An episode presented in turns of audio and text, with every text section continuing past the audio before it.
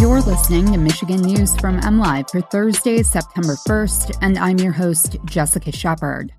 Michigan police say faulty marijuana tests could impact more than 3,200 criminal cases. A juvenile suspect is arrested in the homicide of a 10 year old Saginaw girl, and rentals top $1,800 per night to stay in Ann Arbor for Michigan football games. Michigan State Police say tests intended to detect THC in blood aren't working and haven't for years. Several thousand criminal cases may be impacted by the revelation. The agency has halted further blood toxicology testing for THC until a third party accredited lab can be hired or the problem is resolved. State police have not revealed what they believe caused the problem, but say it's existed since at least March 2019. The issue with faulty THC results was identified on August 19th, and prosecutors across the state were notified on August 25th.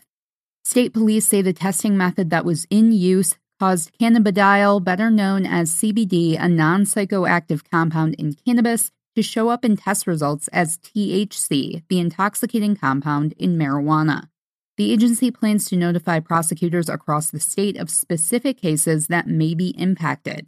The State Police Crime Lab has also halted the disposal of blood samples that may require reanalysis, plans to begin validating a new testing method to distinguish CBD from THC, and in the interim, plans to fund a private lab to conduct testing.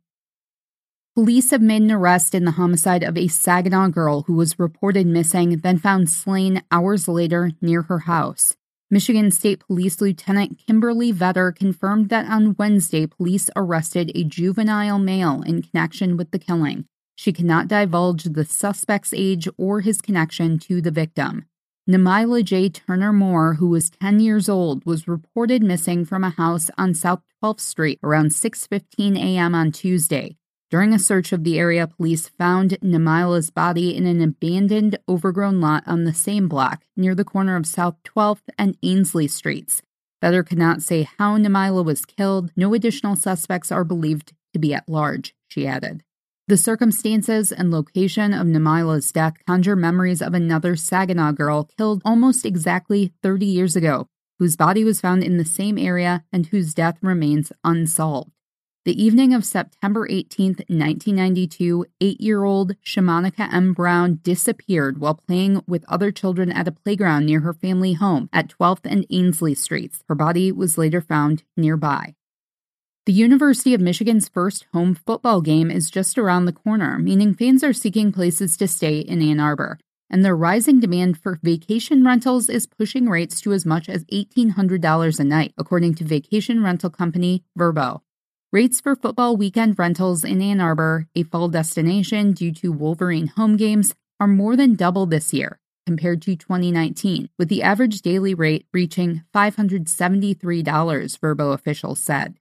More than 90% of Vrbo stays are already booked for the home opener against Colorado State on Saturday. Vacation rental company Airbnb also ranked Ann Arbor seventh in a projection of the top 10 places set to be popular this fall. Airbnb has around 40 stays left near downtown Ann Arbor, with the average cost at a little more than $600 per night, according to its website.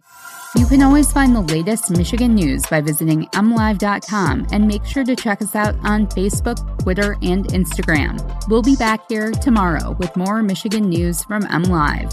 Thanks for listening and have a great day.